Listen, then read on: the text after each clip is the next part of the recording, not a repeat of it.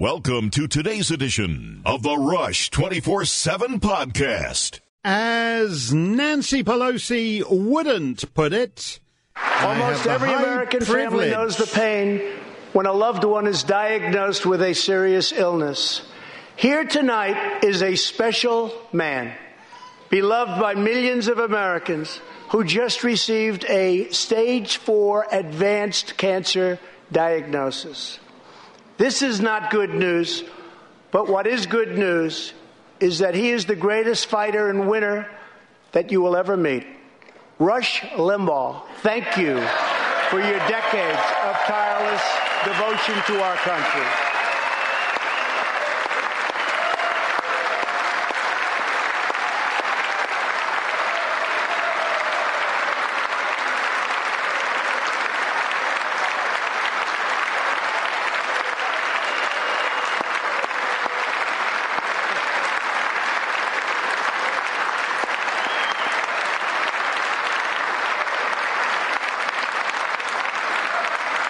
and Rush, in recognition of all that you have done for our nation, the millions of people a day that you speak to and that you inspire, and all of the incredible work that you have done for charity, I am proud to announce tonight that you will be receiving our country's highest civilian honor, the Presidential Medal of Freedom.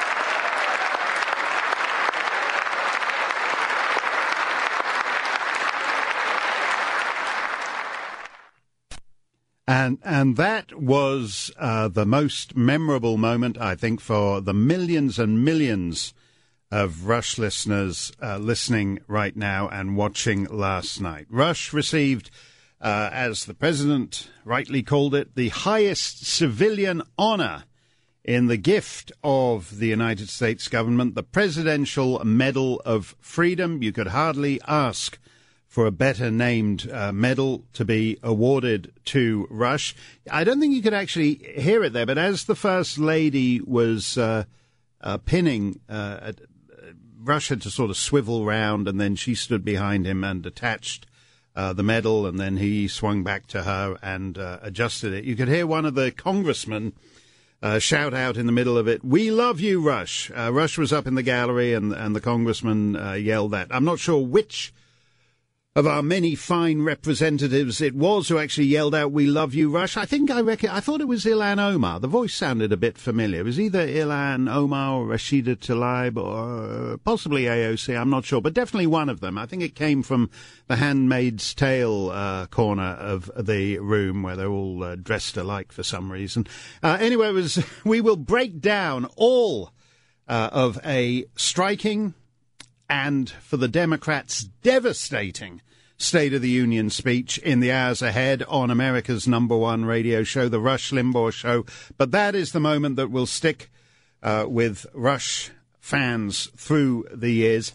There's there's all this talk about oh did he know he was going to get it uh, did he not know he was going to get it Rush looked stunned and his eyes rolled heavenwards uh, at that point in the proceedings. And if you and people say, well, oh yeah, they they knew he was going to get it because somebody mentioned it to him as he was entering the House of Representatives. That mean that means absolutely nothing. I think all Rush said was, "I'm awed."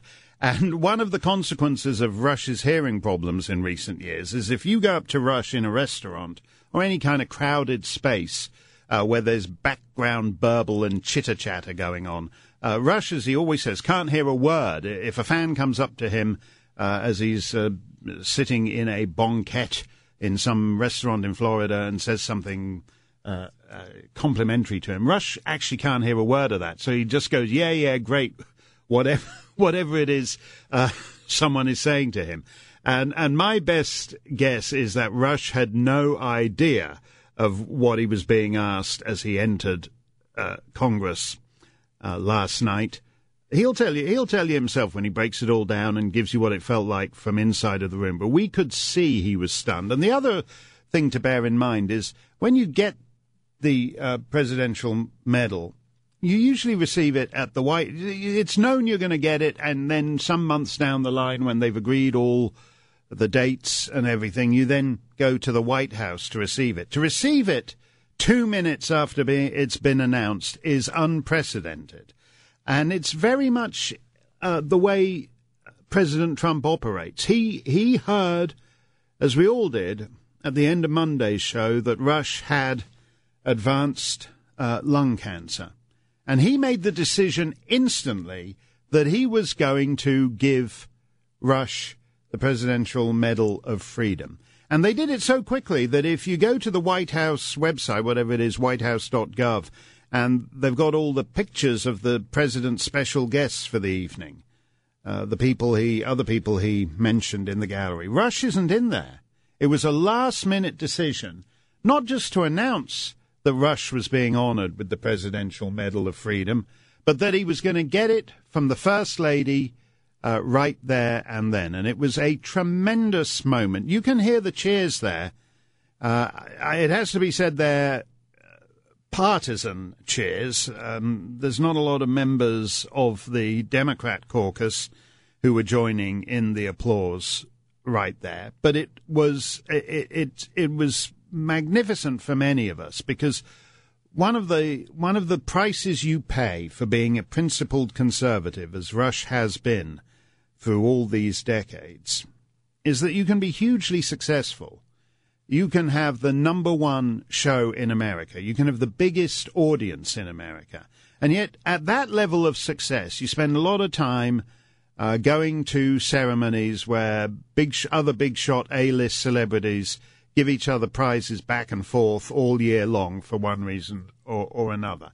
And you know that the left, which controls a lot of those institutions in television and radio and motion pictures and all the all the peaks of uh, uh of of the broader national culture, all controlled by the left.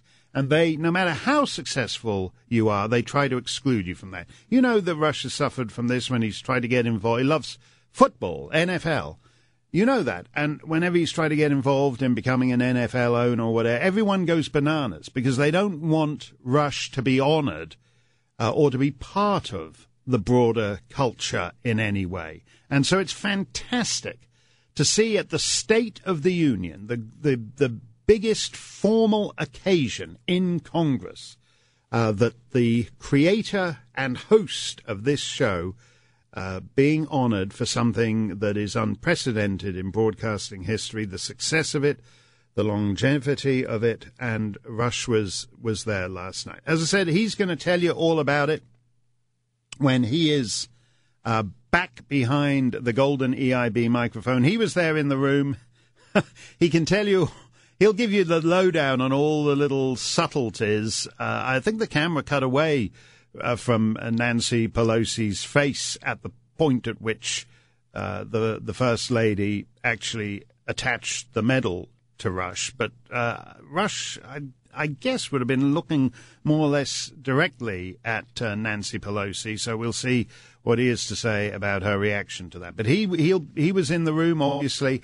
Uh, and he will tell you uh, that himself what it was going to be like. For the for the most part today, we're going to talk about those of us who watched it on television, it was a remarkable State of the Union address, and we will break that down. Yesterday, as you know, uh, was not the um, easiest day for listeners who, were still in shock by Rush's announcement on Monday. And in the course of the show, someone said, well, uh, can we bring back the whole Megadittos thing? You know, back in the early da- days of the show, so many people loved Rush and wanted to talk about how much they loved the show that uh, the shorthand of dittos and mega dittos developed. Uh, and people were ditto heads, and uh, it became it became the name uh, for Rush fans.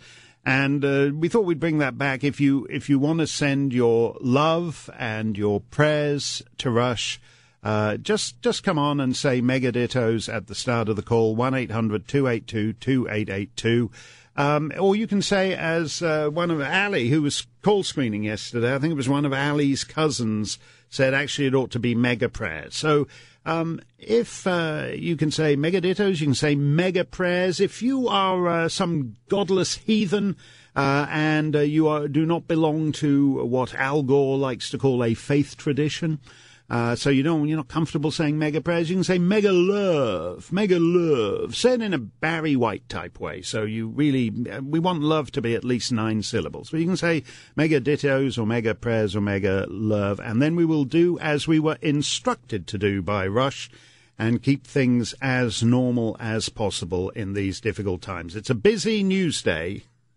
they're releasing, they're still releasing results from the Iowa caucus. Iowa apparently is like one of the uh, upcountry precincts in a Congolese election. It can take days or weeks for the results uh, to get through, but they're releasing them in dribs and drabs. Uh, we'll attend to that. We will break down a magnificent State of the Union, absolutely the best this president has given in that benighted chamber. And we will uh, also, actually, we won't, I don't think. I was going to say we've got, uh, it's today, I believe, at about an hour after this show ends, four o'clock Eastern, they're supposed to be voting to end the zombie impeachment trial. Uh, but nobody cares. Impeachment is impeachment is over. Really, that's one of the lessons of that performance last night, where he didn't even mention it. He didn't even have to mention it. Impeachment was represented by Nancy Pelosi tearing up the articles and uh, and giving in to her rage because impeachment was supposed to remove the president from office and instead it's kind of removed impeachment as a thing. Nobody's interested in it. Nobody's following it. Uh, the president's approval rating is the highest. He's 49% he's just tickling the magic 50% highest ever They've impeached him, and he's got the highest approval ratings ever. His uh, approval uh, handling of the economy is up in the 60s. The Republican Party, which doesn't even deserve it, they've got their highest rating since 2005.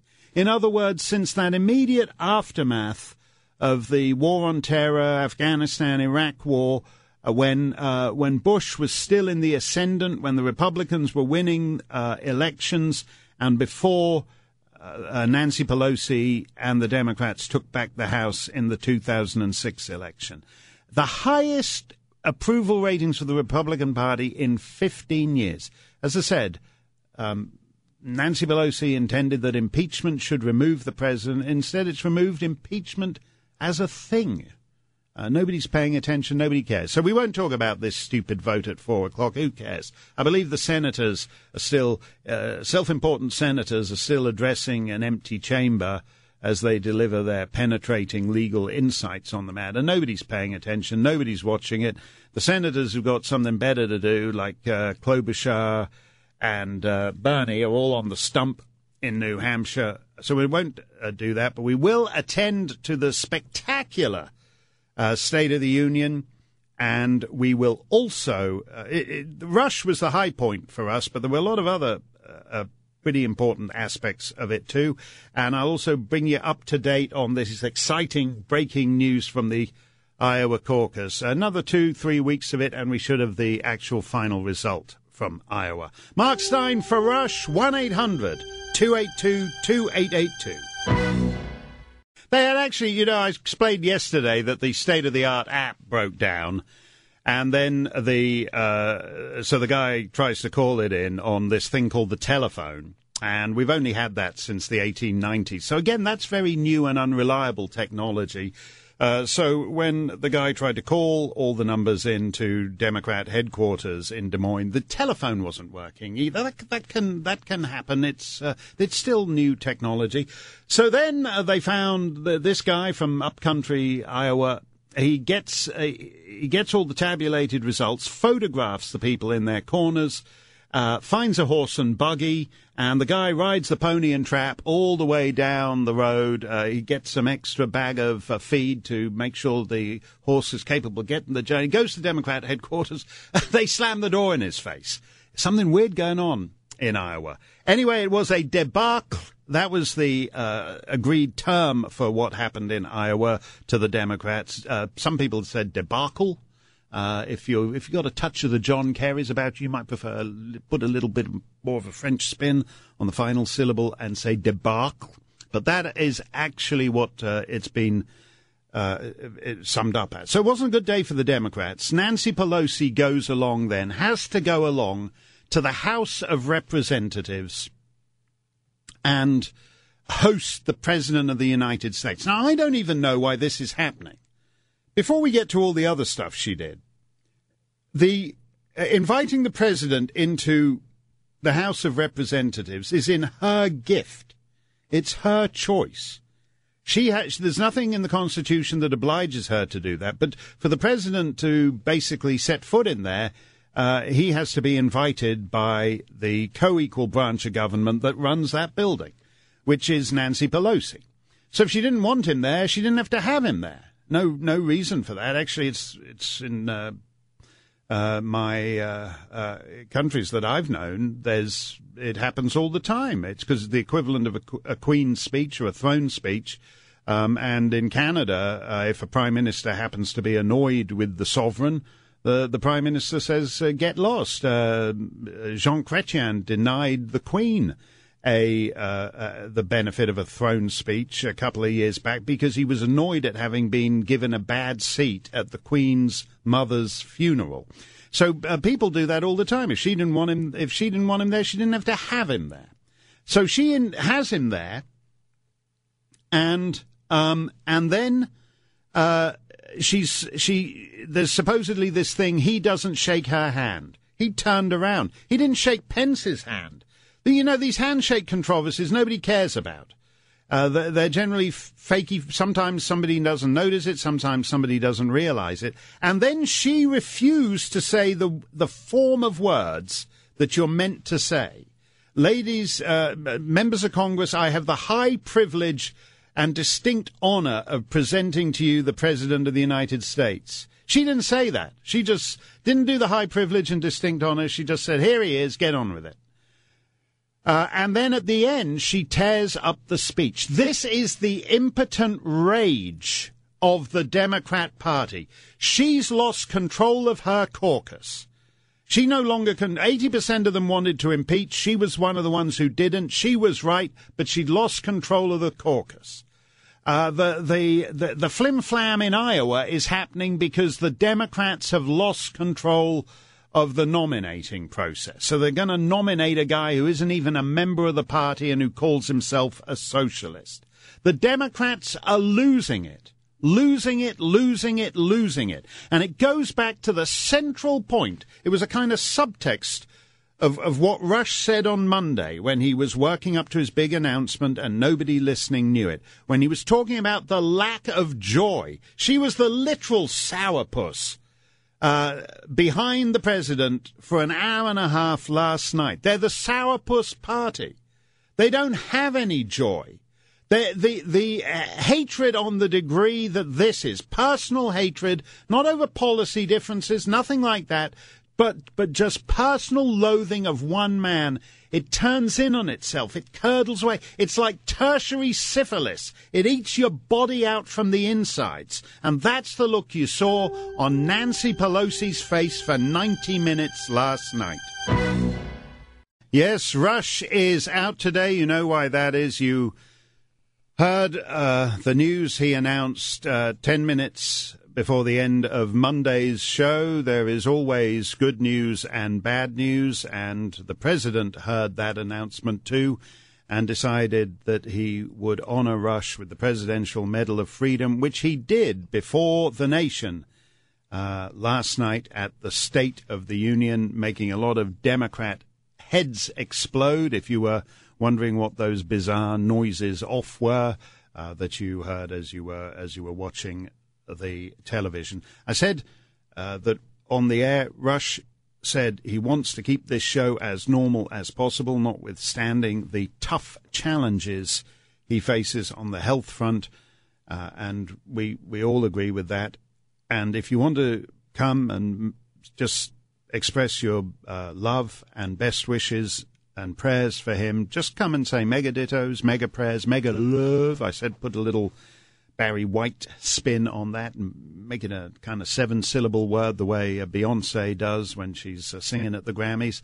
Uh, if you want to do more than that, you can go to rushlimbaugh.com and I think it's the third button. There's a menu bar above, even before it says the Rush Limbaugh Show. Above that is a menu bar, and I think the third one along is where you can leave a special note for Rush. And I've had people say, "Oh, but you know, I've done, I want to send him a little drawing I've done or whatever." You can actually uh, do that too uh, on that uh, on, on if you click on that button because there's a little thing where you can upload a photograph or a, a JPEG or uh, you know a, a good good uh, luck card or whatever get well card that you've you've done. You can do all that. It's at rushlimbaugh.com and just above, right at the very top, before it even says the Rush Limbaugh Show, there's a menu bar and it's the second or third a button along. Just click on that and you can send a message uh, direct to Rush.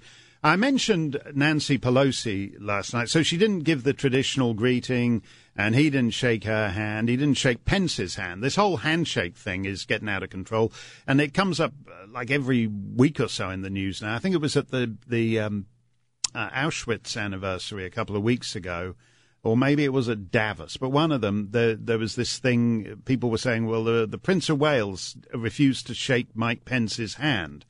And it turned out that, uh, in fact, he he and Pence had been together like 20 minutes earlier, and they'd done the handshake then. That you don't ha- you don't reshake a guy's hand uh, 10 minutes uh, after after you see him, or at least you didn't didn't use. So people attach a lot of significance to these things. You can't. Trump's Trump played this brilliantly yesterday because he actually didn't do what he did at the rally. He didn't mention impeachment. He didn't mention it was a disgrace. He was all business. He was talking about the people's business. He didn't even make a joke about Iowa uh, that he could have done. I'm sure it was a great temptation not to make a joke about that. And the people who are just partisan are the people who, with this ludicrous impeachment, zombie impeachment going nowhere that's blown up in their face. And you have to know that Nancy Pelosi, who we're told by uh, all these geniuses that she's that she's the greatest political strategist of our time, that she never puts a foot wrong. You can look at Chris Matthews, you can look at all the guys on CNN. They're going on about that all the time. She bet wrong this time. And it has blown up in her face. He's at 49% approval. If the election were held today, uh, yeah, if it was run by the Iowa Democrats, we wouldn't get the results for a couple of years. But if it were held today, uh, Trump would win against any of those guys. They haven't got a candidate.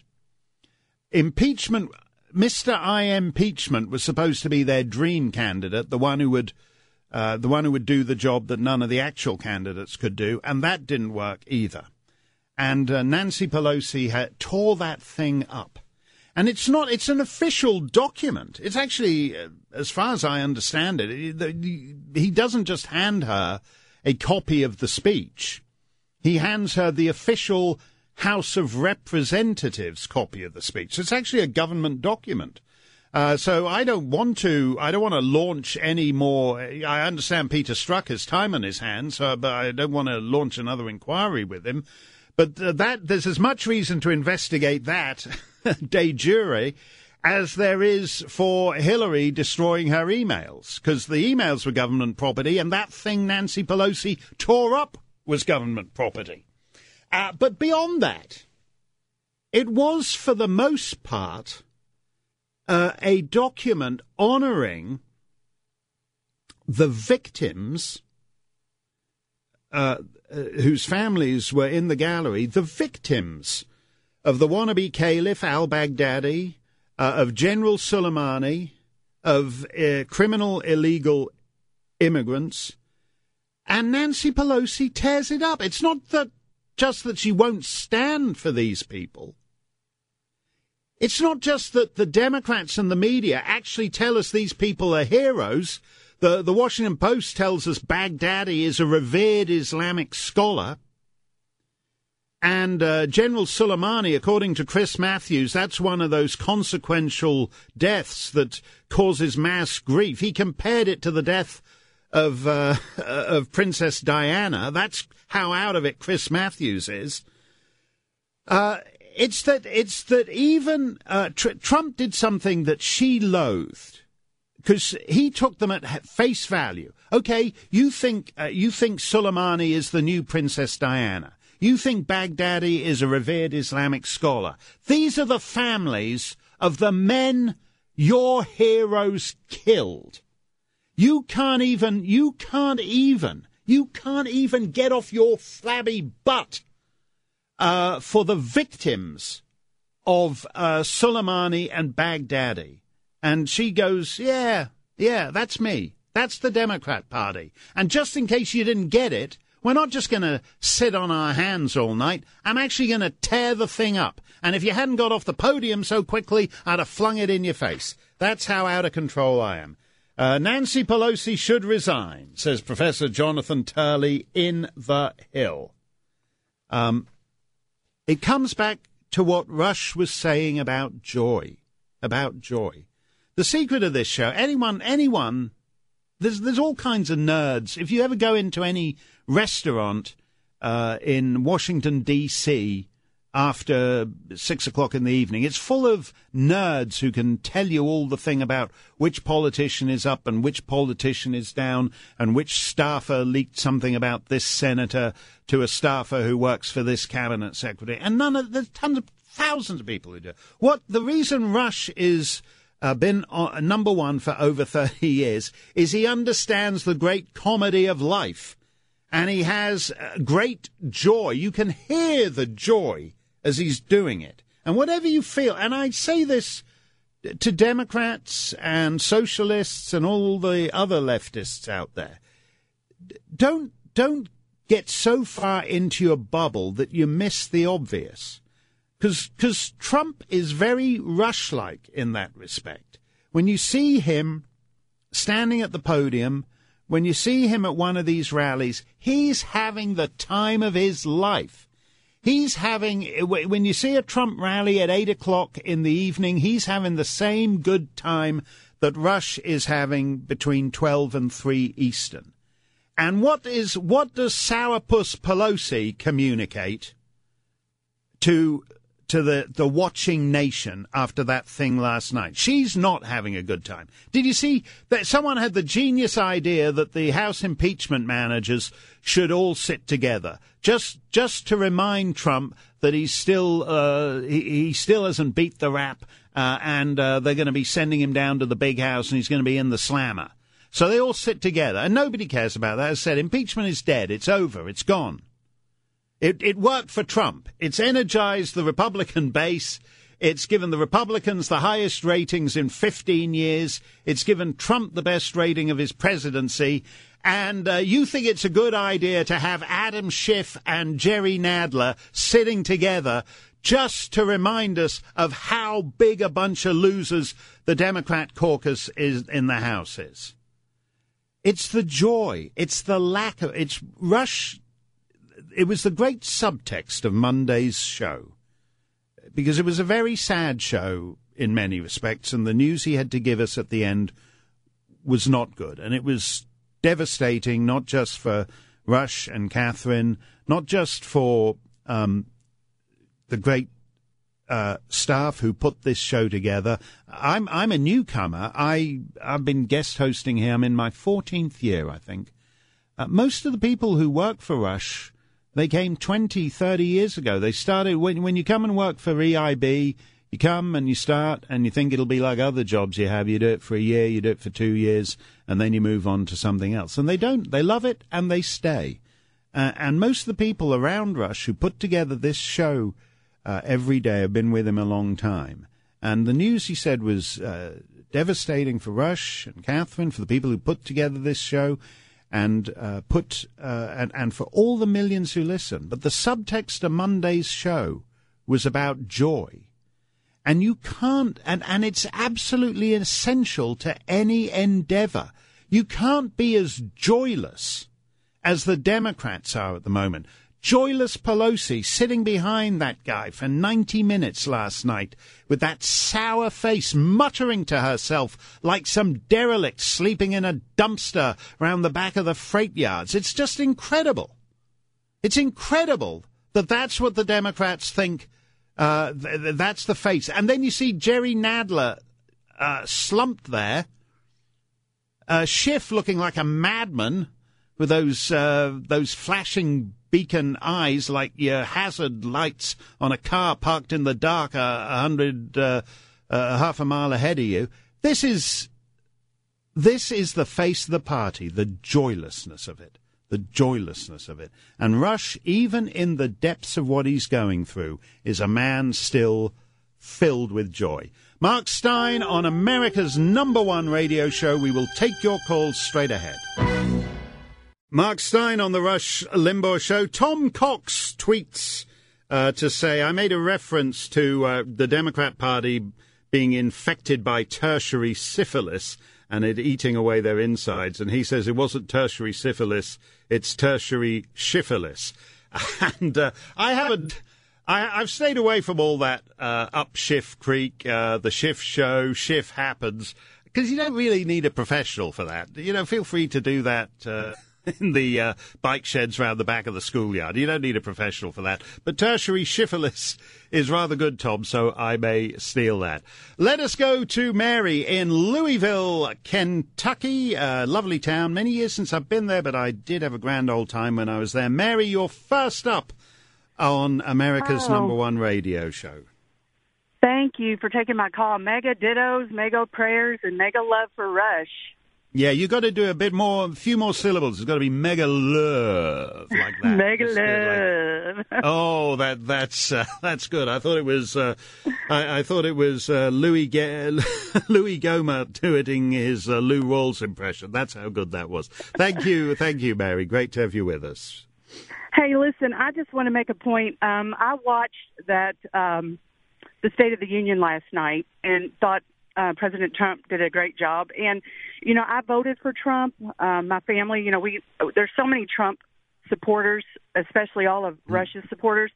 And I felt like really for me when when he gave Rush the uh, Medal of Freedom, you know, I was so touched by that, and I, Rush truly reserve, uh, deserves that. And I just think, you know, President Trump gave that to Rush from all of us, from all right. of his millions and millions of listeners who who so appreciate what Rush does for us every single day and what he's done for us. You know, when we've been so down about what's going on and he has a way to explain things to us. And I just can't thank Rush enough and for everything that he does, like he said, with all the charities that he that he works with. And all of us love Rush and we pray for him every day and just can't thank Rush enough, you know, for what he's done and what the president did for us last night, you know, and giving Rush that that medal. Well, you know that's that that's reciprocated because that's what Rush is is thinking about at that point. You know, Rush is a is a great man because he is a unique thinker, Mary. Uh, but but he's not one of these people who he's not like someone you know you, you meet so and so and they say oh he was the former assistant deputy undersecretary of the interior in the Ford administration or whatever uh, he's not someone who's great because of the office he's held or the office he holds, or because he's uh, like at the Oscars and swanning around with all the other A-list uh, beautiful people in California or whatever. What makes what makes Rush Rush doesn't have any of that. People on the whole have excluded him from that. Uh, he he doesn't hold great formal office. What makes Rush great, Mary, is you and millions and millions and millions of people like you who listen to this show every day. And that's that's the thing. That's that actually is populism. Rush doesn't have anything going for him in that sense other than what he does and the fact that millions and millions and millions of people across this country respond to it every day. So I'll tell you something, uh, Mary, that uh, as much as you were saying that's from all of us to rush to what happened last night, uh, and you and you're thinking of him and you're praying for him, he's thinking of you too. He said something very moving, um, but I I believe totally sincere on Monday when he said he can he can see you. And he can't, you know, he he can see the faces. He can't see all that. He doesn't know whether you, Mary, uh, are a brunette or a blonde. You wear spectacles or you don't.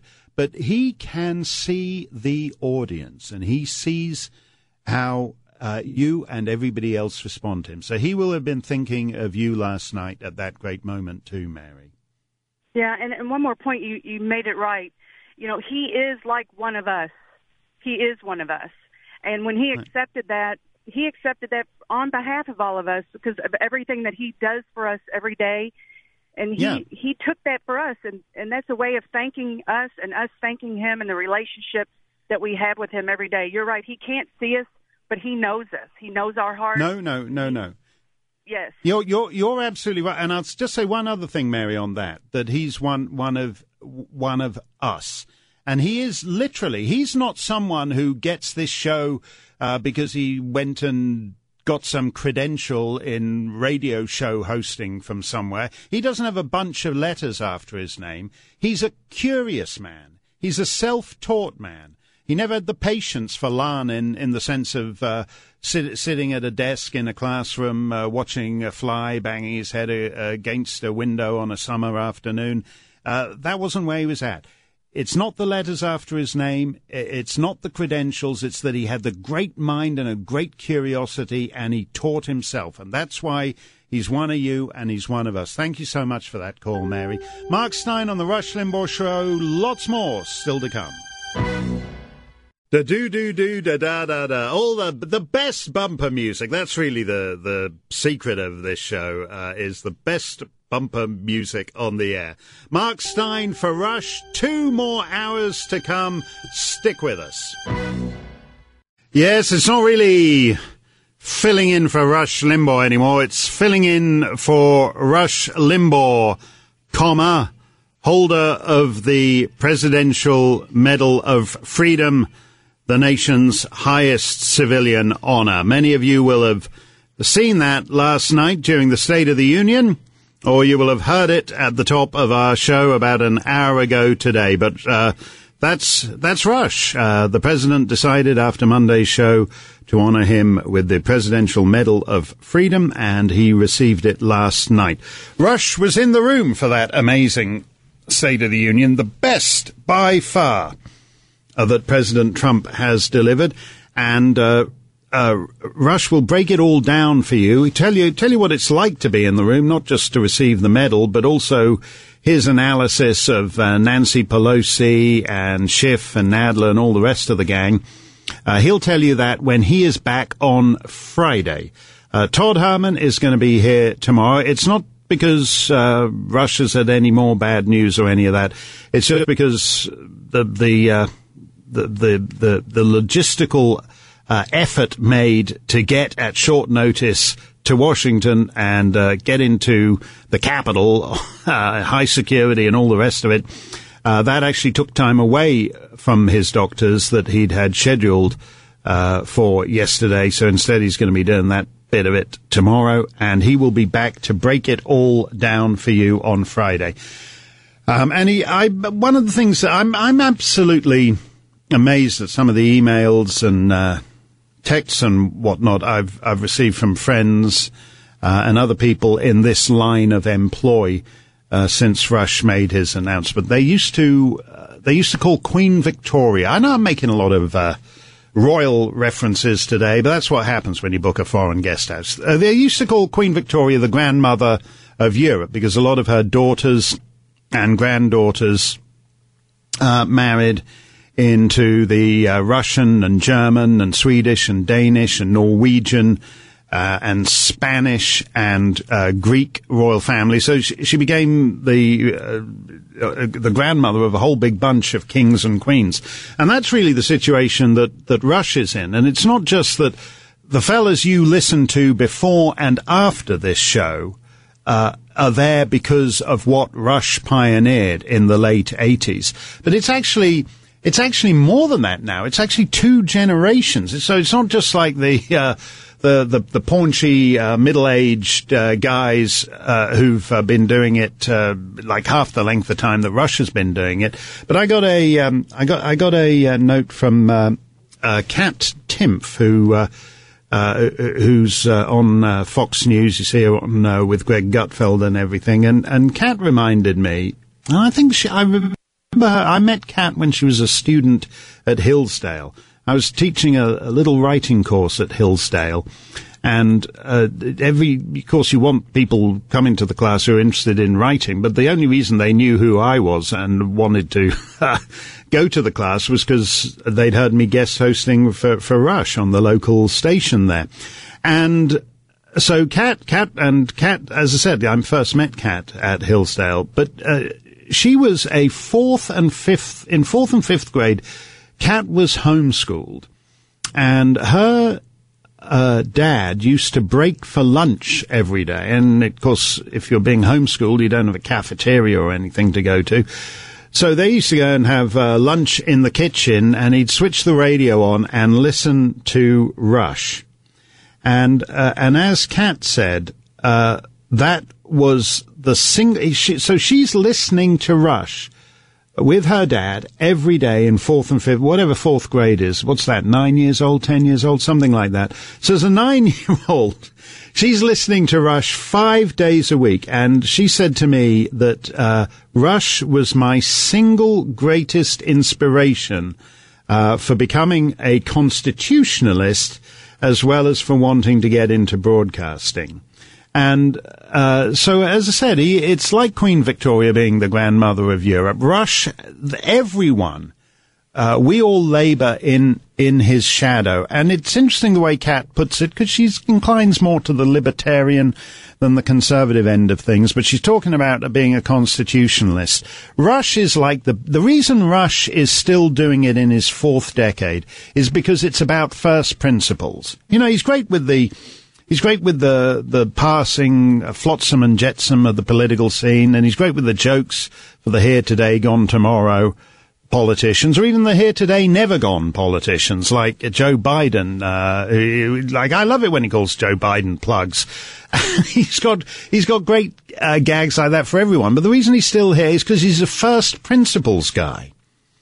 And that's what he's communicated over the years to to uh, dear old Kat and everybody else is the first principles, the great uh, golden thread of enduring truths uh, that stretches from uh, Athens and Rome, uh, from the Bible to Magna Carta to the U.S. Constitution, the great enduring golden thread of, uh, of, of timeless principles. That's why he's still here, and that's why so many of us who, who labor in his shadow, uh, owe it to, uh, uh owe it to, uh, what he pioneered. Rush will be back Friday to tell you what it was like being in the room for the State of the Union and to receive the Presidential Medal of Freedom. And Todd Herman is going to be here tomorrow. 1-800-282 2882. Breaking news Oh, my word. From the Iowa caucus, from the results, uh, 71% of the uh, reporting is in now. And uh, as I said, they didn't just do this. Uh, somebody uh, emailed me to say, please don't blame this on the Iowa, uh, an Iowa Democrat said, please don't blame this on us. This was, this app was inflicted on us by central office. And I would bet that the, the, the debacle was actually inflicted on them by central office too. In other words, that they got the call to put the whole thing on hold for various reasons. I said the big headline out of this yesterday was that Joe Biden came a very bad fourth. He might actually have come in fifth place, which is why they may be releasing this in stages. He's currently with 71% in, in the second round votes, which is what counts. Uh, he's less than a thousand ahead of Amy Klobuchar. Can you can you imagine this? He was supposedly there because he had the highest name recognition and he was the most electable candidate. And we've been told this all the time. Everybody loves Joe. Everybody loves Joe. He's less than a th- this guy. He's been in Washington since. Uh, give me a moment, and I'll come up. with It's like 1972. Uh, 1972, I think it is. So he's been there for almost half a century. Uh, and he's currently less than a thousand votes ahead of Amy Klobuchar, a senator whom nobody outside Minnesota had heard of until 20 minutes ago. He's at 13.2%, she's at 12.5%.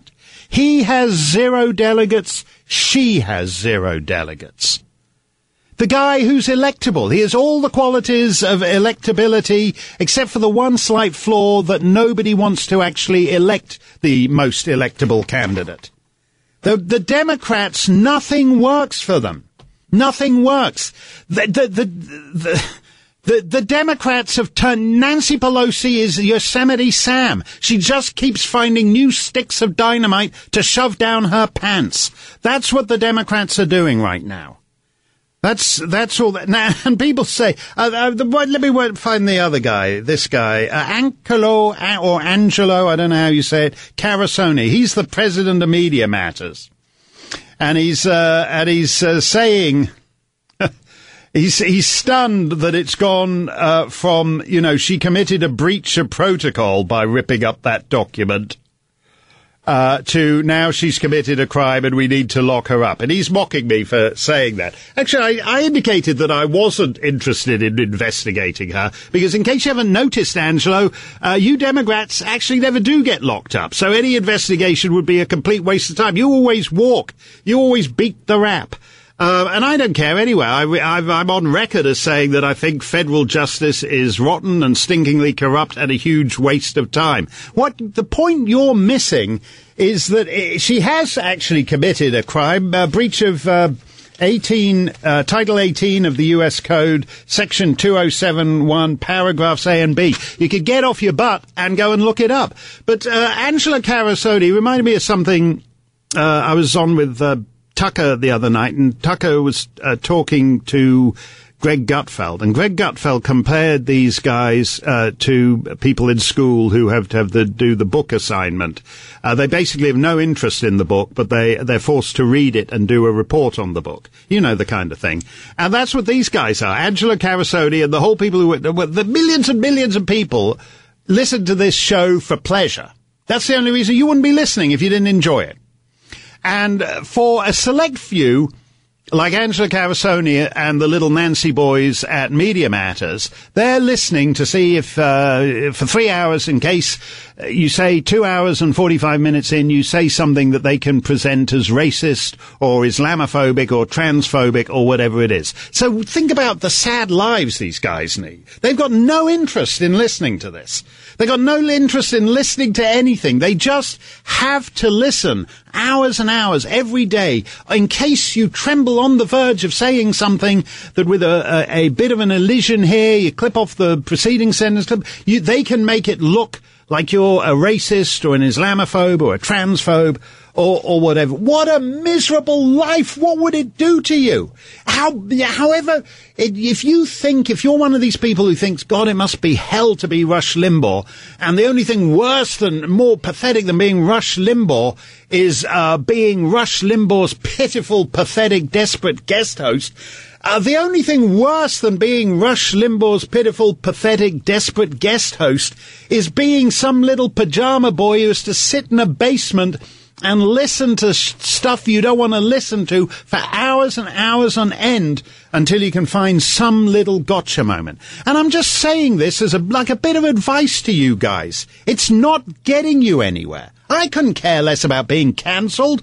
I couldn't care, you know, you're never going to get an apology from me out of anything. The last thing you tried to get me for, uh, when I was musing after the elimination of all the minorities from the diverse Democrat field, except for Elizabeth Warren and uh, and and Buttigieg, And I said, uh, I said, is Elizabeth Warren even a woman? Uh, she lies about everything else. And I said, is Pete Buttigieg even gay? And Media Matters went bananas. I wound up on the front page of Italy's leading gay publication. for the for the uh, for, for the, the delusions di Marco Steini, or however they put it. I've had that framed and stuck on the wall. It gave me a great. Do you know what it's like? What are my chances of making of making the front? Yeah, I am the playmate of the month in Italy's leading gay publication. That would never have happened without you little Nancy boys who who are paid to listen to this show in hopes of getting us into the trap. And it comes back.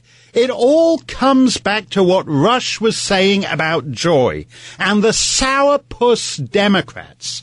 Do you know the things they refuse? And I say this to the Media Matters pansies. Just have a think about this. All the stuff you guys sat on your hands for last night. The sourpuss Democrats. Rush uh, was was uh, uh, given the Medal of Honor. Okay, I can understand why you you're not so hot about that. What was the other stuff? President Trump comes out and says this is the lowest rate of African uh, American employment uh, unemployment ever. Uh, African American unemployment has fallen to its lowest rate ever. And you guys sit on your hands. What are you? You're racist? You don't like blacks? What the hell is wrong with you? Uh, then he says uh, lowest rate of Hispanic unemployment. Wait a minute. Wait a minute. You don't like Hispanic uh, immigrants? You you racist? You don't like uh, that? Uh, that's the stuff you were sitting on your hands for, right? It's not even our issue. Suppose we're the racists, we're the people who don't like Hispanics, we're the people who don't like any any minorities, and yet you're somehow or other you're the guys, the sourpuss losers sitting there, sitting on your hands and, and refusing to celebrate the lowest rate ever of African American unemployment. Why? Oh, because Trump did it. And you're impeaching Trump over some phone call to Ukraine. And you wonder why you're losing. You know what? Because your, your little tight little group with your identity politics ob- obsessions, you've become disconnected from anything that matters. So out there in the wide world, there are millions and millions of people who doesn't un- who don't understand why a leading candidate for the Democrat nomination is promising to have her Secretary of Education picked by a transgender nine-year-old. Right? Why don't you try talking about something that matters? You big sourpuss losers. Uh, Mark Steyn for Rush. Lots of your calls still to come. Mark Steyn on the Rush Limbaugh Show. Let us go to Jane in uh, Texas, in uh, in the town of Lampasas. Did I say that right, Jane? You sure did, Mark. Thanks. Thanks okay. for the um, opportunity. You are the my... best of the uh, pathetic guest hosts, you know. Thank you. Thank you for the way you put that, Jane. I'm going to have that put Yeah, on my well- business card. That's a lovely way of saying it. and to it. rush and to rush mega love players and dittos. Okay. Thank you for that. You know, Much my concern is, you know, the articles of succession put Nancy Pelosi third in line for the presidency should something happen to Trump and Pence. That is a frightening prospect for this country. It would be a frightening pros. It would be a fri- It is a frightening uh, prospect in the and uh, you know if you go back to 9/11, for example, the plan uh, definitely for that fourth plane, the one that crashed in the field in Pennsylvania, was that it should actually uh, hit the White House and decapitate the regime. Uh, in other words, that there would be uh, no uh, president and and no vice president. There have always been uh, but, but but just uh, the, the the the line of succession is always a bit iffy. Uh, if, just to go back to that time, I think after the speaker, it goes to the president pro tem of the Senate, who at that time I believe was actually Robert C. Byrd. So you could have wound up uh, with the great. Uh, Grand Kleagle of the Ku Klux Klan as uh, Oh, America's boy. 21st century president.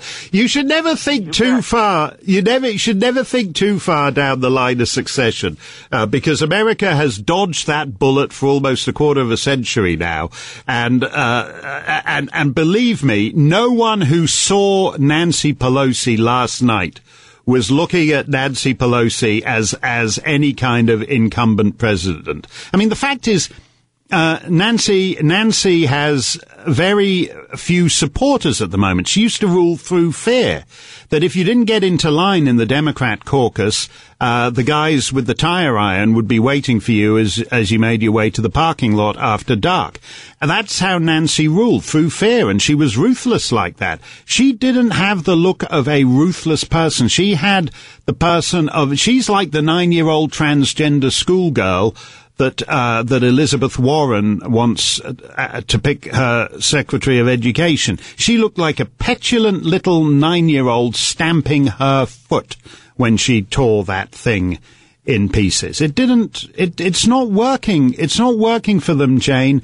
I don't think you would have. To, I don't think no one, you know, that, well, they always have the designated survivor at these things like the State of the Union. It was, I believe it was the Secretary of the Interior. I couldn't honestly, if we're playing cabinet trivia, I couldn't name the Secretary of the Interior right now, and that's who would be president, uh, if uh, Kim Jong-un had dropped the big one on the Capitol, uh, last night. But Nancy Pelosi had one of the worst nights of her life, Jane. She looked as if she was completely out of control. So I wouldn't, I wouldn't worry, I wouldn't worry about that. There's lots of things to worry about, uh, but do not worry Jane, about Nancy Pelosi becoming president.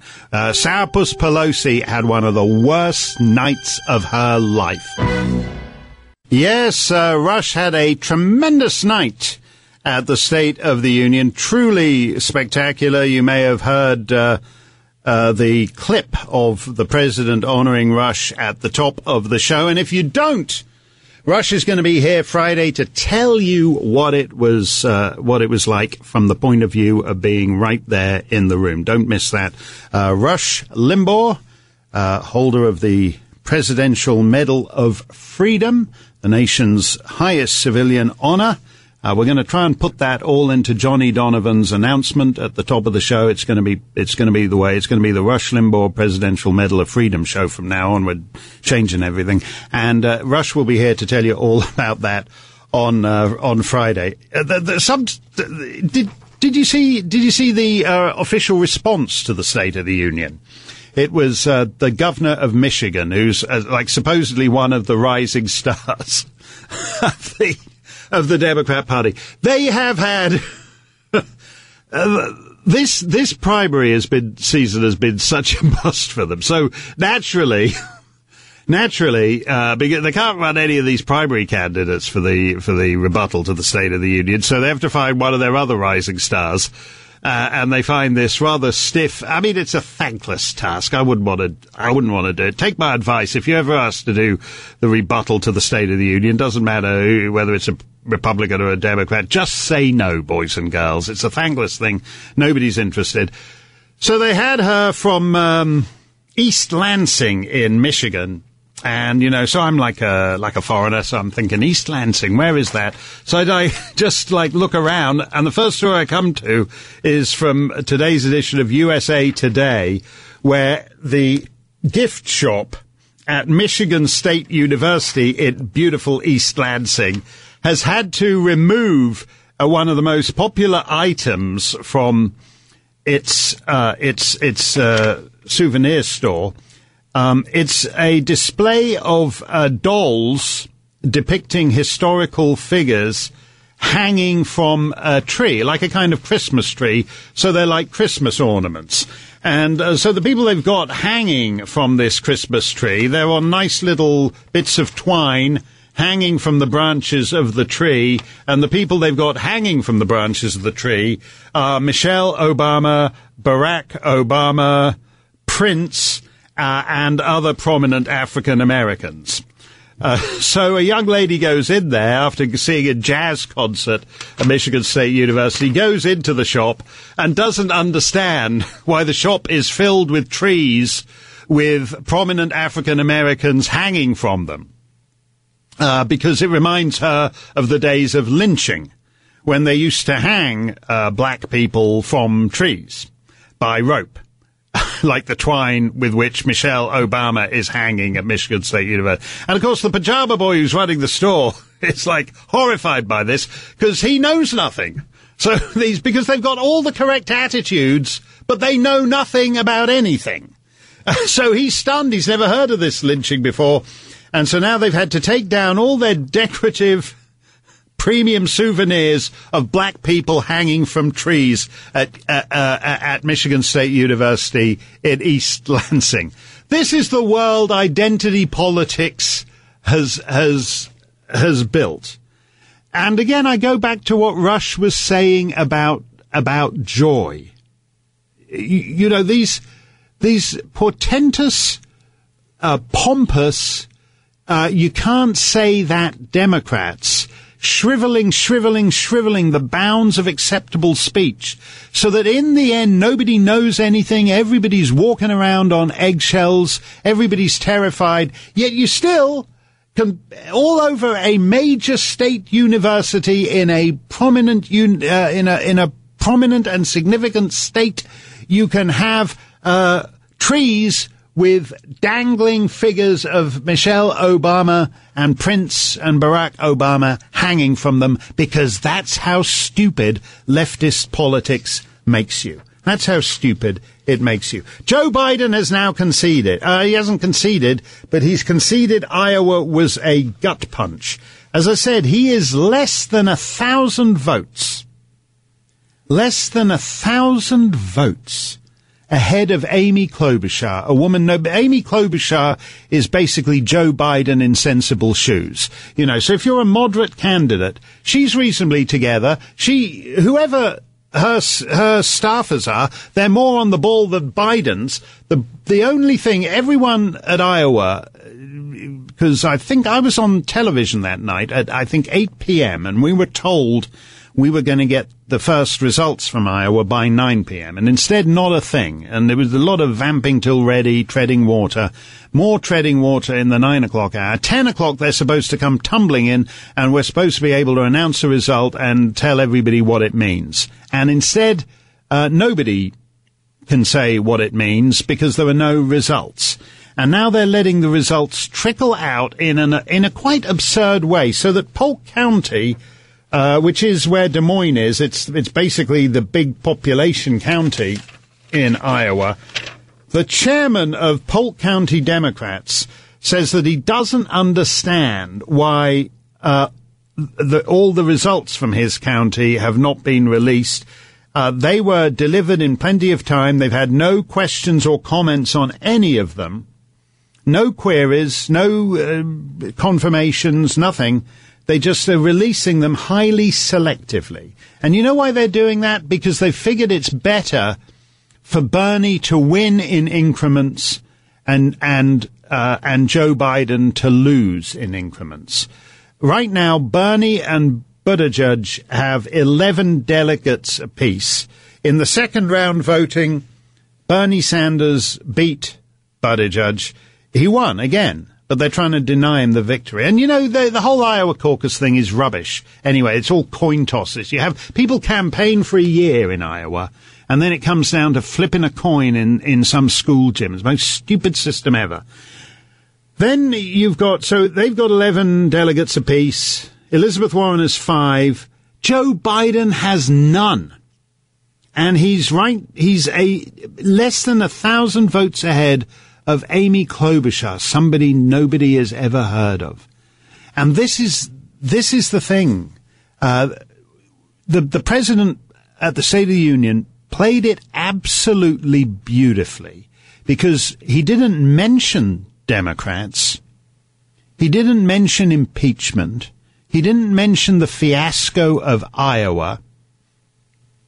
All he's doing is just laying out what's happened. The the economy, what's happening in the economy is uh, is terrific. Is terrific news, and particularly what's happening in these various minority groups he mentioned. If it's true, for example, that uh, thirty uh, percent of African Americans uh, support Trump, the Repub- the Democrats aren't going to win. Aren't going to win. You know, they they they they, they can depress African American turnout all kinds of other ways. Um, if if Mayor Pete were to win New Hampshire, for example, Mayor Pete is a complete bust in South Carolina. Nobody ever talks about it, but that's the first primary in which uh, Black Americans play a significant part, and for some mysterious reason, they don't seem to go for Mayor Pete. I don't know why that is, uh, but apparently nobody really likes to talk about it over on MSNBC or CNN. But if that is, uh, if he if he were to be the leading candidate, they're they're, they're, he's not going to get anywhere. And if thirty percent of blacks are willing to entertain supporting Trump, it's all over for the Democrats. Basically, Hillary couldn't get them to turn out for her last time. Hillary couldn't get black Americans to come out for her last time. This time. if they do come out and vote for Trump, uh, the the uh, the Democrats are, are in huge uh, in huge trouble. But it was a brilliant speech, and it shows actually. I love the undisciplined side of the president. I love the way when he's just like riffing on things at his rallies. But what he was doing, what he was doing last night, where he didn't mention impeachment because he didn't need to. Because impeachment is the stick of dynamite, dynamite down Nancy Pelosi's pants. He didn't need to mention it.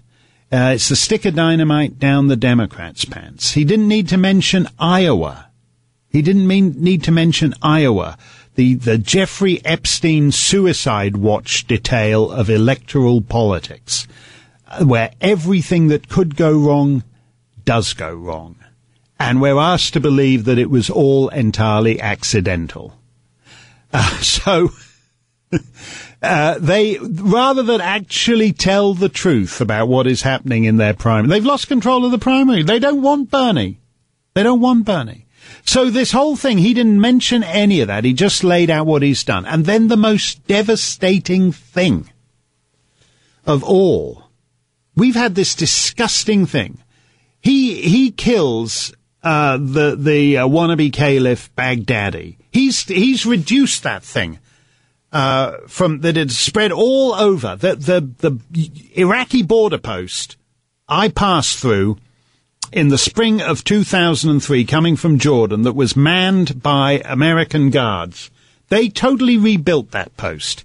And then a couple of years back during the Obama presidency, that border post was the border post between Jordan and ISIS built by American taxpayers, uh, built by American personnel, and operated by ISIS guards who'd seized it and for whom it marked the border between ISIS and uh, Jordan. He he rolled all that back. He, there is no caliphate. There is no geographical caliphate anymore. It's gone, and its leader is gone. And he's a revered Islamic scholar to the Washington Post and the Democrats. And Soleimani is the new Princess Diana, and no one will ever get over his death, and it will convulse the world, according to Chris Matthews. And and President Trump, he's, he uh, he reminds people that these are not these Democrat delusions are not without cost. They're actually wicked. Both Soleimani and Baghdadi were in the business of killing. They're butchers. They're soaked in blood. And if you don't care about the Americans they killed, they killed all kinds of other people. They killed thousands of other Muslims. So, uh, so even if you don't care about dead Americans, uh, or if you don't think it's justified killing them, uh, the idea that you then go the next thing and you talk about them in heroic terms, there's a cost to that and President Trump shoved it down their face by the victims of Democrat posturing. You know, there's a price to be paid for defending uh, bloodthirsty, blood-drenched killers. There's a price to be paid for defending open borders. At least with lunatics like Baghdadi and Soleimani, uh, you have to leave the country and go far away uh, to get killed by these guys. With the illegal immigrants, open borders lets in, that's not a victimless crime either. That lets in people who kill Americans, uh, who uh, engage in sex trafficking, in child slavery. That's all supported by this sentimentalized open borders claptrap. Uh, and Trump shoved it all down their throat uh, last night. Brilliantly, brilliantly, coolly, professionally, in a non-partisan way, he shoved it. He took a great big mallet and he hammered it all back down the sourpuss Democrats' gullets, and good for him. Mark Steyn for Rush Limbaugh. We'll take your call straight ahead. Reba Reba, Mark Steyn on the Rush Limbaugh Show. Let us go to Claire in North Salem in the Empire State of New York. Claire, great to have you with us on the show today. Good afternoon, Mark. It's a pleasure to speak to you. My pleasure, my pleasure too, Claire. What's what's on your mind? Well, firstly, um, I'd like permission to change megadittos to magadittos at least oh. for the foreseeable future. Okay, that's that's that's good. That's uh, that's got dittos and MAGA all in one. MAGA dittos. I feel some new merchandising uh, coming on. We might we might have, some hats made with that at uh, at rushlimbaugh.com. That's an excellent suggestion, Claire. Thank you for that. Uh, I told the call screener um, I was so disgusted um, at the Democrats' behavior last night. Their disrespect and their petulant, childish behavior um, in front of, of the president and the nation. It was really disappointing and very disturbing. Well, you know, they had their hands, their lips, and their legs glued to their seats because I don't know how they couldn't uh, stand up and clap and cheer for the vet returning home last night to see his family in the gallery, the great grandfather general, uh, general and his uh, great grandson, right. um, the victims and the families of uh, crimes committed by the illegals, and Rush getting the Medal of Freedom Award. They were so um, they were just so disappointing. I wrote today on social media between trying to contain her contempt for Trump and contain her teeth in her mouth, Pelosi was very busy. Yeah, no, no, you're you're absolutely right. It's it's not all Democrats. There's like there were half a dozen of them who reacted as human beings. I saw uh, Senator Jeanne Shaheen, for example, who's one of the less insane uh, members down there. She was standing up, but actually standing up in a sea of people who are all sitting down makes it look even weirder in a way. The groupthink mentality where they all wear the same outfit. So you've got the Handmaid's Tale gang all sitting in uh, there. They're they're protesting uh, the uh, the misogyny of society by all dressing identically, like get some out of some weird fantasy thing they've got going on there. The whole thing is weird. Uh, and it's actually, you know, we're thinking about, do you remember that thing a couple of weeks ago or whatever, uh, was it the Emmys where Russell Brand came out and, uh, told everybody, uh, was it Russell Brand or who, uh, who was it now? I've forgotten who it was, who came out and told everybody, uh, who it was that they, you know, they think they're they're more they've spent less time in school than Greta Thunberg, and why all the why everybody, uh, you, you, know, and, and told them what they think about them. Trump playing to the Democrats is like that. And he's exactly the same. Ricky Germain, I beg your pardon, Ricky Gervais, Ricky Gervais, uh, doing his thing with, um, at the, at the Emmys and telling all the big shot, hotshot celebrities like Meryl Streep and co how stupid they are. And that was actually what Trump was doing last night with the Democrats. It's even worse. They just sit on their hands, Claire. You're absolutely right. It was a disgraceful and disgusting performance, but it's flopped for them. It's flopped for them. They're the sourpuss Democrats. They are the joyless Democrats, and it's tanking them. They can't even hold an election in Iowa anymore because the, the results aren't congenial to them. They're, they're in huge trouble. They are the Yosemite Sam Democrats. They've blown themselves up. Uh, we will have lots more for you to come straight ahead. Mark Steyn in for Rush on America's number one radio show. Rush has been honored with the Presidential Medal of Freedom. He will tell you all about it this Friday. Yes, it's America's number one radio show. You know why Rush is away today. There are two reasons. The first one was the very serious uh, a statement he made about his health uh, on uh, on uh, Monday at the end of the show. The second is that last night he received uh, the Presidential Medal of Freedom at the State of the Union. The First Lady uh, hung the medal around his neck. Rush will be here on Friday to tell you all about that. We have breaking news. Mitt Romney is addressing an empty chamber. He's the senator for Utah, and he has decided I mean, I don't know. I can't even bring myself to say this. There is really no end to the pitiful depths this man is willing to sink to. Senator Romney is voting to convict and remove the President of the United States from office. Uh, according to Mitt, the case was made and that there's no evidence. He actually defended, Chumpy McChumpants here, defended uh, Joe Biden and Hunter Biden. Uh, unlike the voters of Iowa and of New Hampshire, apparently he thinks Joe Biden is still a big shot and that he needs to kiss up to him. Uh, so he said that there's no Joe Biden and Hunter Biden. Whatever you feel about this, Hunter, well, this is, is isn't this? Hasn't he got one of his guys also on the board of Burisma. Boy, these Burisma guys stick together. That's like uh, that's like Cosa Nostra level uh, loyalty. So anyway, because one of Mitt's guys is on the board of Burisma, he's apparently not convinced Hunter Biden did anything illegal, and he's voting to convict Trump. I tell you what, you know something? I'm just throwing this out there. Adam Schiff said he's very concerned that if Trump skates on this impeachment business, that he could do anything. For example, that he could sell. Uh, Adam Schiff said he's worried that Trump might sell Alaska to Vladimir Putin. Could we instead, uh, maybe Trump could sell Mitt Romney to Vladimir Putin? Actually, could we sell, could we sell, uh, Mitt Romney to Venezuela? Actually, could we sell Mitt Romney to Ukraine? Yemen, Somalia, I don't really care. He he has the look. I think he'd make an excellent caliph.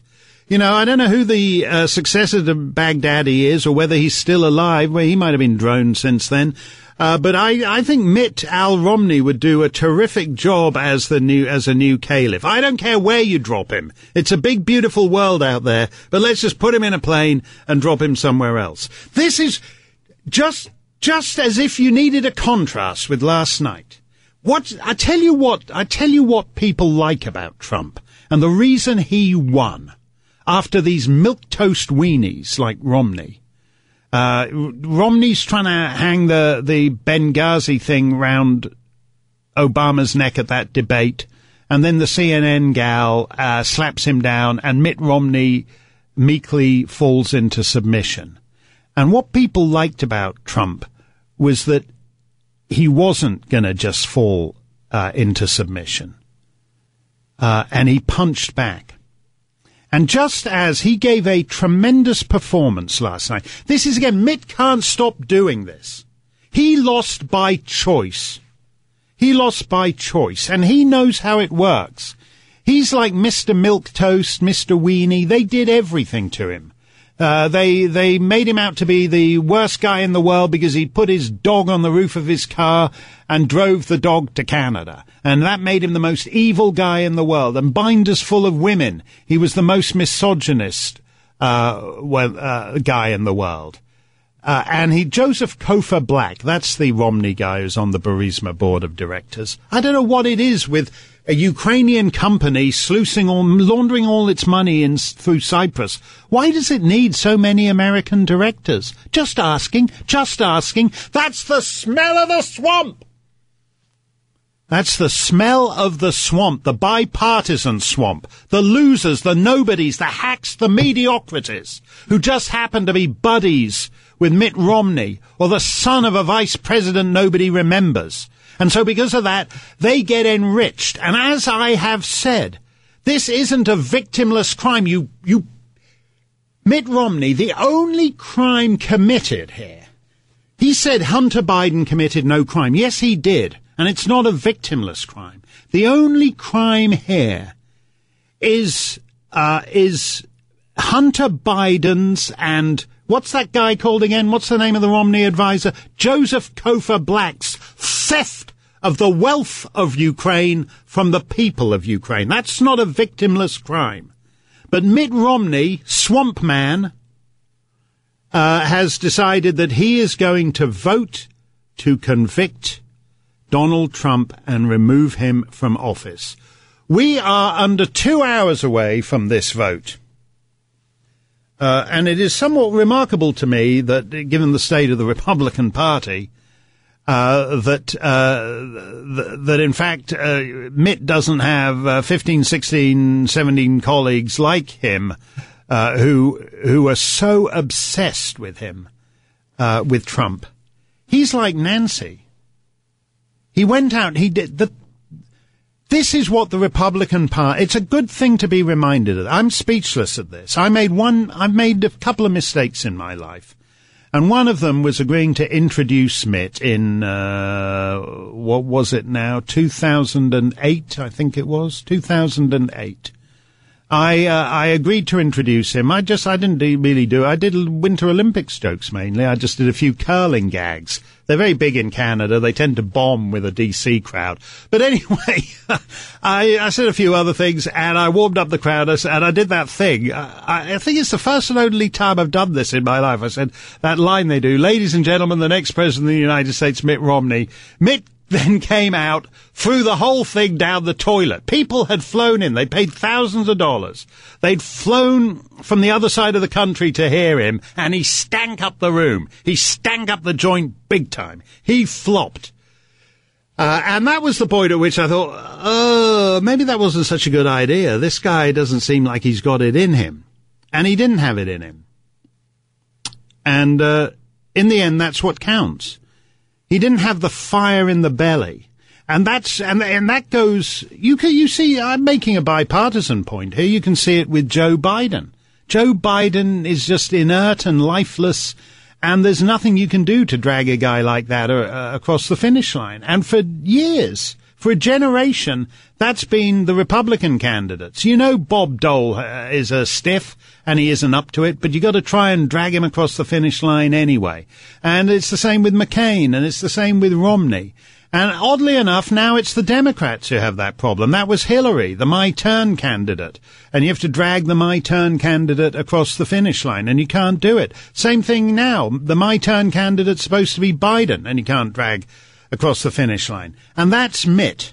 And Mitt did something, Mitt did something appalling last time round. Last time round. He was, uh, he, he launched this uh, ludicrous attack on Trump. Uh, Trump forgave him or pretended to forgive him and entered into talk. Remember they had that dinner uh, and there was talk of Mitt becoming uh, Secretary of State and then Trump made somebody else Secretary of, of State. And Mitt, Mitt is bitter. Mitt is convinced that his job is to position himself as the non-Trump. Why don't you just? I tell you what, guy, man. Why don't you? Why don't the, the the Democrats need a savior right now? It's not too late for you. They think they can do it with Mini Mike. Uh, Bloomberg putting him in the New Hampshire debate, even though he's not on the ballot in New Hampshire. Why don't you offer to do it? Why don't you be the guy who parachutes in and saves us from a, a second Trump term and run as a Democrat? Run as a Democrat. Run as the, the, the old Mitt, before the, the Mitt who pretended to be severely conservative in 2012. Remember that? He was going to be severely conservative, because conservatism, as he sees it, is a punishment. Why don't you go back to being the old, the old milk toast Mitt uh, that you were when you were Massachusetts governor and you were signing gay marriage into law and you were that, that Mitt. Why don't you go back to being that Mitt and be the guy who rescues the Democrats? Mitt Romney. Mitt Romney. This is why it's Trump's Republican Party or nothing. Nothing. It's the world's most useless political party. It would be nothing without Trump. Uh, they spent the first two years when they held all three houses. I want them after what Nancy did last night, there's a sporting chance you could take back the House in November because of what they did, because they've done nothing. They've done nothing but impeach the guy. And I think I want the Senate majority increase. I want Trump to win uh, a bigger slice of the electoral college. I want him to hold all the states he held and add another three, four, five, six as well. And I think he can do that. Uh, because without, there's a, there's a Trump Republican Party or there's no Republican Party. I said this three years ago on this show. I said the Democrats have a base Trump has a base. I'm not persuaded that establishment Republicans have a base. We could have a conservative Republican senator. Is he running? He's not running, is he, this year? He's only done a couple of years or something of his. What a pity. What a pity, because if ever a guy was crying out to be primaried, this guy is crying out to be primaried. He couldn't explain what the crime was. He's just absolved Hunter Biden. Biden, a man who smells of corruption, stinks of corruption. You know, maybe the reason Joe Biden is a few hundred votes ahead of Amy Klobuchar, a, a, a woman nobody had heard of, uh, maybe the reason 50 years in Washington shrivels away to a few hundred votes ahead of Amy Klobuchar is because people get he's not nice Uncle Joe. He's not nice uh, Mr. Moderate, um, Mr. Electable. He's actually the embodiment of corruption. Uh, and his corruption has enriched his brother, it's enriched his son, uh, and only Mitt Romney, only Mitt Romney would be prepared to stand at a time when even Savannah Guthrie are hanging Hunter Biden round. Only Mitt Romney is prepared uh, to stand up there and uh, and defend Hunter Biden. What a shameful, hollow, worthless husk of a man this guy is. Uh, there's no end to it. There's no end to the party. He shouldn't ever have been senator from Utah. It's a great shame uh, that nobody, no other credible candidate was prepared to run against him there. But he's voted to convict the president. We are an hour and three quarters away from the vote, and Mitt has just told us how he is going to vote. Mark Steyn for Rush will take your calls straight ahead. Mark Steyn in for Rush Limbaugh. If I ever find myself in a room with Mitt Romney again, I'm, I'm going to go up to him and mess up his hair. I'll probably sick the FBI on me for that. Um, he has, uh, he has just said uh, in explaining why he's voting to convict President Trump and remove him from office that uh, Trump has committed, quote, perhaps the most abusive and destructive violation of one's oath of office that I can imagine. In that case, Mr. Romney, you have a severe lack of imagination. Uh, at any rate, the pundits on Twitter are now trumpeting that because Mitt has joined the ranks of the sourpuss Democrats, that this is a bipartisan impeachment. So they're happy again. They were all depressed by their incompetence in Iowa. They were all depressed uh, because of the president's triumphant State of the Union address last night. They're all depressed because they got no candidate who's going to be big enough uh, to go up against Trump and Mr. Electable. Uh, Joe Biden has all the all the essential ingredients of electability, except that nobody wants to elect him.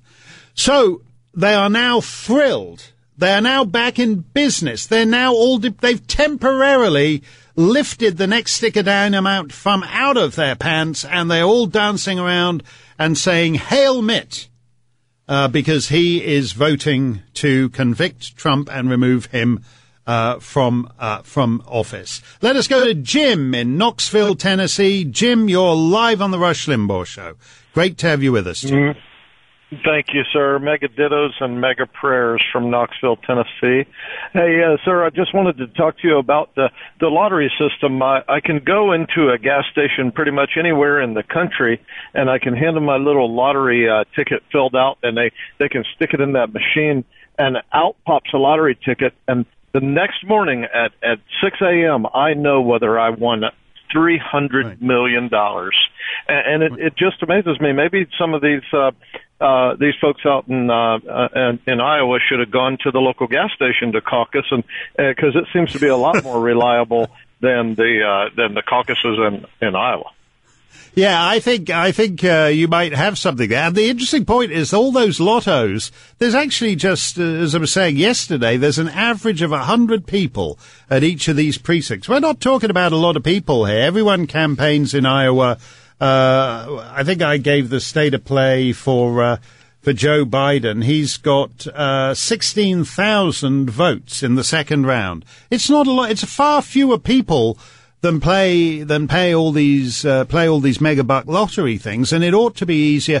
You know, though, with the dem, what you're dealing with, Jim, is not incompetence, uh, but also a level of corruption.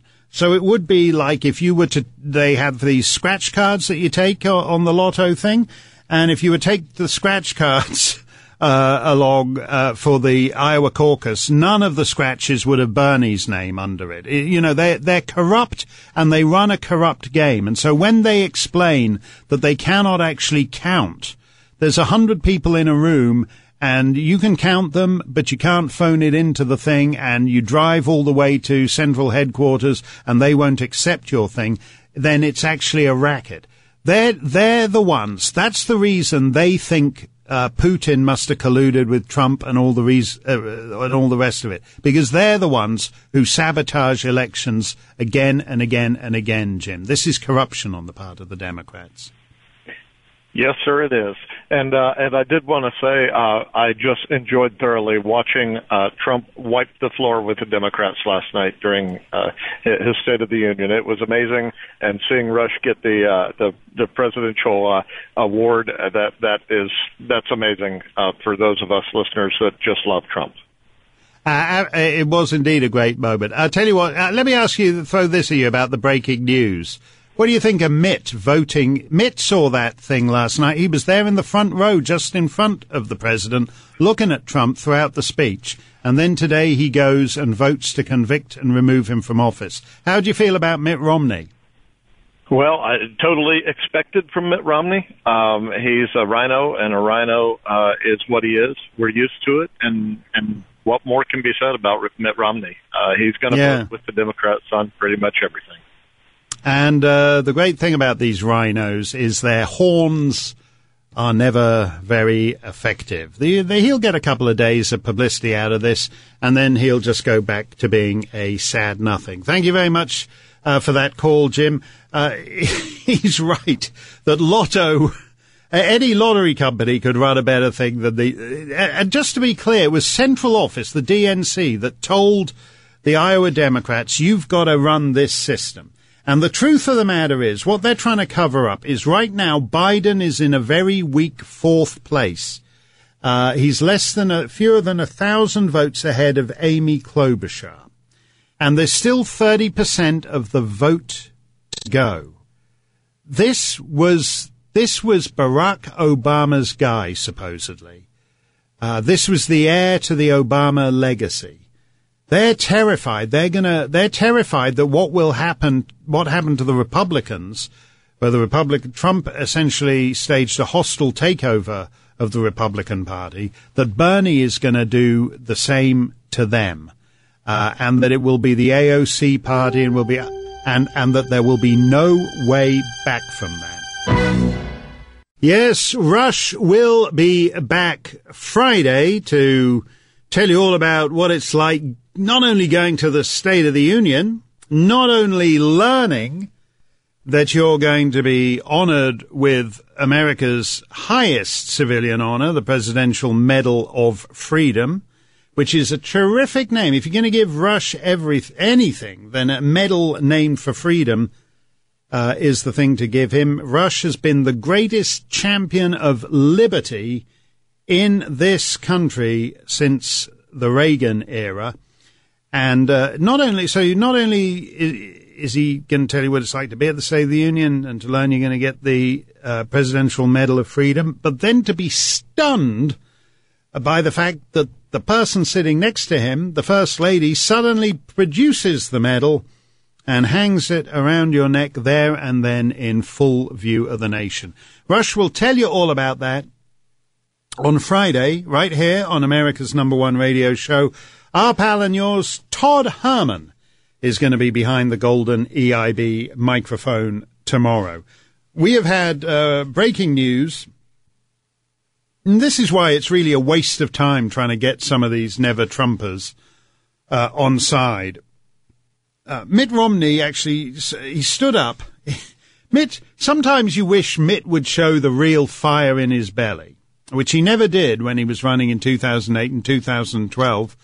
He didn't run in 2016, but he's never been more passionate than when he's telling you uh, why Trump is a disgrace and you shouldn't vote for Trump. And yet, uh, despite that, uh, Trump managed to win and was sporting enough to then bring Mitt back within the fold. A complete waste of time. He has now voted to convict. There's no question that the president asked a foreign power to investigate his political foe. Is that actually true, little Mitty boy? Uh, because at the time, uh, well, Mitt, uh, Joe Biden was one of 27 people who might conceivably be the candidate running against President Trump. He's not now. Nobody's interested in him. um, he's uh, he's a guy who can't pull seventeen thousand votes in Iowa. He's uh, by the time this shakes out, he'll have come fifth in Iowa. He should have actually conceded by now and be out because he isn't going to do any better in New Hampshire. He's not going to be Trump's quote political foe unquote. He's over. And I suppose Mitt might argue that in fact, so, so let me see if I understand what you're saying here, Mitt that uh, it, it's that that by asking the president of Ukraine about investigating the patently corrupt Hunter Biden, the pal of your friend and fellow Burisma board member Joseph Cofer Black, uh, that that uh, he was seeking to damage his political opponent Joe Biden. Oddly enough, Joe Biden is politically damaged. Nobody wants him. 15,000 people in Iowa want him to run for president. That's it. That's it. Now, the question then is who damaged him? Did, uh, did Trump damage him with this phone call? No. the biggest damage to Joe Biden has been Adam Schiff and Jerry Nadler um, impeaching Trump and thereby ensuring that uh, Hunter Biden and Burisma and all the rest of it were in the news these last few months. There's always something, isn't it? Isn't there? There's always something. Uh, the uh, the the Republican Party in September before impeachment uh, was at something like a 41% approval rating, 42, 43% now up over 50%. Uh, Trump is at his highest approval rating, 49%. He's the only president who's never hit 50%. And the closest he gets to it, and he's going up at the moment, so we don't know where it's going to plateau out. The closest he gets to it is just as the three years of investigation reach their peak with an impeachment trial and he goes up to 49% approval. Uh, the, the Republican Party he leads, he leads, not Romney, he leads, has got its highest approval ratings in 15 years. And yet, and yet, for Mitt, that's not enough. Do you know what a prize this is to those desperate Democrats? Those guys uh, on uh, CNN, MSNBC. They haven't got a candidate. Impeachment's just bombed out for them. They it, it took off from the House of Representatives, was held in a put in a holding pattern by Nancy Pelosi for weeks around the Christmas period, and has just nosedived into the briny, going nowhere. And all they have is the great gift that Turncoat Mitt gave them uh, by deciding that he would make this a bipartisan impeachment. This whole thing is rubbish. It basically reduces it. If this were to succeed, it would reduce impeachment to the equivalence of a uh, confidence vote in in a Westminster system like uh, like Britain or Canada, where the the the the prime minister uh, and his ministry serve at the behest of the legislature, uh, uh, uh, at the pleasure of the legislature. And that's not the way the American system was designed, and that's not what impeachment was designed for. And the whole assumption of uh, of uh, of impeachment is that there are somehow permanent policies that transcend uh, that transcend the mere whims of the electorate every two and four years. And that, for example, uh, President Trump, even though he's the president, doesn't have the right to set Ukraine policy if there are career civil servants in the permanent bureaucracy who disagree with them. This is an affront to self-government that would have made the founders vomit it's absolutely outrageous. It's disgraceful. It's not what impeachment was intended to be about. It's not the way this system was set up. And the contrast between Mitt and the president. The president last night was all business. He restrained himself. He didn't, he could have laughed as we've laughed at Iowa. And the, de- and the inability of people who claim they can do anything who claim they can, they can run healthcare. They can run healthcare for 350 million people out of a government bureaucracy, out of a government office somewhere in Washington. They claim that they can reset the planetary thermostat. It's not just the nation. It's not just the planet. It's, it's that the, the progressives and liberals, their ambition is so boundless that their legislative powers cannot even be confined uh, to the United States or to North America or to Mother Earth, but that they can go beyond and actually control the very heavens and lower the temperature of the planet. That's how these guys think. And Trump, Trump actually, and they can't do anything in Iowa. And Trump just stands there last night. He lays out all businesslike, very businesslike, crisp, beautiful, uh, what he's done, uh, and uh, on the economy, what he's done with these uh, do nothing, go nowhere, uh, pointless foreign wars that go on for decade, two decades without any coherent, realizable war aims. He lays it all out. He's done this, he's done that, he's uh, this, this, that, that, he's going to do this, going to do that. And you think about it, and it's an impressive legacy. And you think what it would have been without this investigation. Without the fact that they used Carter Page, they broke the law to use uh, counterintelligence powers designed to be used on sinister foreigners uh, to actually surveil an American citizen to backdoor their way in the campaign of their political opponents. And Pierre Delecto, Pierre Delecto, the guy, uh, that's his, was it, who was his name? Was it Carlos Danger? No, that's the sexting guy, isn't it? And yeah, Carlos Danger was Anthony Weiner. He was sexting his penis to underage girls. Um, and uh, that wasn't Mitt. Mitt's not reduced to that yet. He was the Pierre Delecto guy. That's it. That was his Twitter Twitter handle. I would get always mixed up. Carlos Delecto, Pierre Weiner. It's all very confusing. But Mitt Romney was pretending to be Pierre Delecto on the internet and uh, uh, I, there's no point. It was because of Mitt. Mitt is the reason for Trump. Mitt is the reason for Trump. Uh, the first to declare in the 2016 electorate, in the in 2016 race, was Jeb Bush. And Jeb couldn't explain why he wanted to be president, except that he was the brother uh, and the son of the previous presidents. He couldn't actually give a rash, and people thought, I smell Mitt all over this again. I smell all some like goody two shoes, little Lord Fauntleroy in buckled shoes, legacy candidate, and they said, we don't want little Lord Fauntleroy. We want somebody, we want little Lord Fauntleroy who's gonna smash back and punch back. Uh, and so Mitt is the reason you got Trump. You don't like Trump, Mitt? It's because you flopped out that there is Trump, and they don't want another Mitt.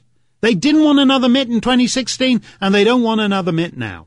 Mark Steyn for Rush. We will take your calls straight ahead.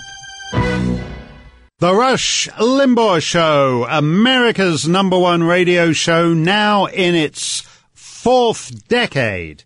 of unprecedented success unknown to American broadcasting. Mark Steyn sitting in for Rush. Let us go to Nick in uh, New Wilmington, Pennsylvania.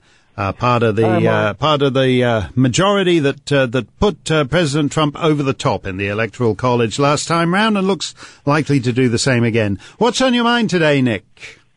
Mark, I was just wondering. First of all, uh, prayers to Rush. Um, I'm still I'm still a little shaken by that. Um, we all we I all just, are, Nick. I was just wondering how Mitt Romney can impeach Trump when he didn't have enough evidence and needed more witnesses last week. I don't know how anyone who voted for more witnesses can be sure to impeach now. They didn't have enough information last week. Yes, that's uh, that.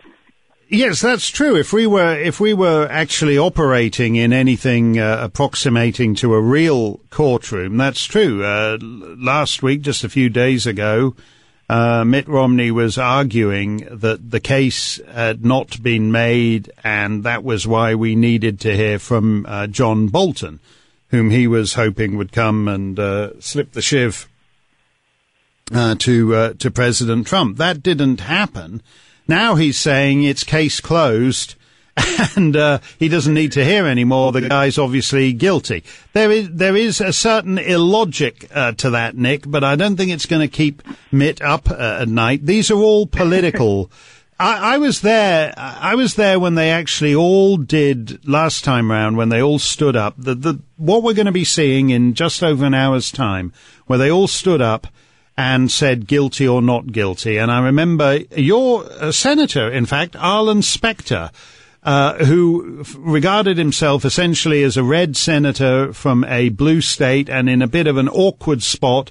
And his way of getting out of that was to say not guilty or not guilty, but to, if you recall, to use the old Scottish verdict of not proven. And that's essentially what uh, what Mitt was saying last week. You're quite right. Mitt was saying the case was not proven, and that's why we needed to have John Bolton. Now he's saying, ah, who cares about proving the case? Uh, he's guilty. Let's get him. Uh, let's uh, take him out and uh, stick him in the cell. Uh, and then start building the gibbet. It's it's a pathetic spectacle, Nick, and you make that point very well. Thank you. thank you. On. It's a, it's, it's a pleasure, and you're doing a wonderful job in place of Rush. Th- thank, thank, thank you very much, Nick. Uh, uh, great. It is a, it is a serious point he's making. Our hero of the day is Tim Quinn, uh, a Republican from uh, Heber City in Utah, who uh, has proposed a bill in the Utah state legislature that will allow Utahns to uh, uh, uh, to recall elected U.S. senators. and uh, I don't even know the ins and outs of this. I don't really care. Uh, but this guy, good for you, Mr. Quinn. Representative Quinn from Heber City. Uh, he's, he said it's not targeted at any specific sitting Utah senator. That's good. We can all say that with a straight face. We need this, le- Utah needs this legislature, uh, legislation, and you just do it. And uh, you can place on the ballot at the next election whether a certain senator uh, should be should be recalled. Um, it, it is a t- it is a terrible situation. What everyone has always cried out for, because it is the lesson that Rush taught, uh, right from uh, in the in the profound despair after the defeat of the first President Bush in 1992, that you that you you you you don't fight half-heartedly. You know, he says with one half of his brain tied behind his back just to keep it fair. He doesn't actually, though. He comes out swinging with his full brain. And he pushes back and he pushes back and he pushes back. And the alternative model is the decent old stick who gives a decent old stick who gives a, a lovely concession speech that the other side love, like uh, like Bob Dole and John McCain and Mitt Romney. And Republicans got sick of that and went for Trump. Mitt is part of the reason why there is Trump. Mark Steyn will close it out in just a moment. The Rush Limbaugh Show, a week of uh, great highs and lows. Rush gave us uh, terrible news on Monday afternoon, and then just 24 hours later, We saw him honored by the president with the Medal of Freedom before the nation at the State of the Union. It's been a bit, that's the kind of week it's been. Uh, only halfway through it. Been a bit of a, a roller coaster. I've been honoured and saddened uh, to be here and to make a modest contribution uh, to the Rush Limbaugh show in these difficult times. Uh, I'm thankful, as always, to the best team in radio with Mr. Snerdley and Mike and Keith making sure this uh, show remains at least semi-professional, even in the hands of a guest host. Todd Herman is going to be here tomorrow. Rush will give you the inside scoop uh, on the State of the Union when he returns on Friday. An hour from now, we will see whether Mitt Romney's vote to convict and remove the president has any consequences. Rush back Friday. Have a good week.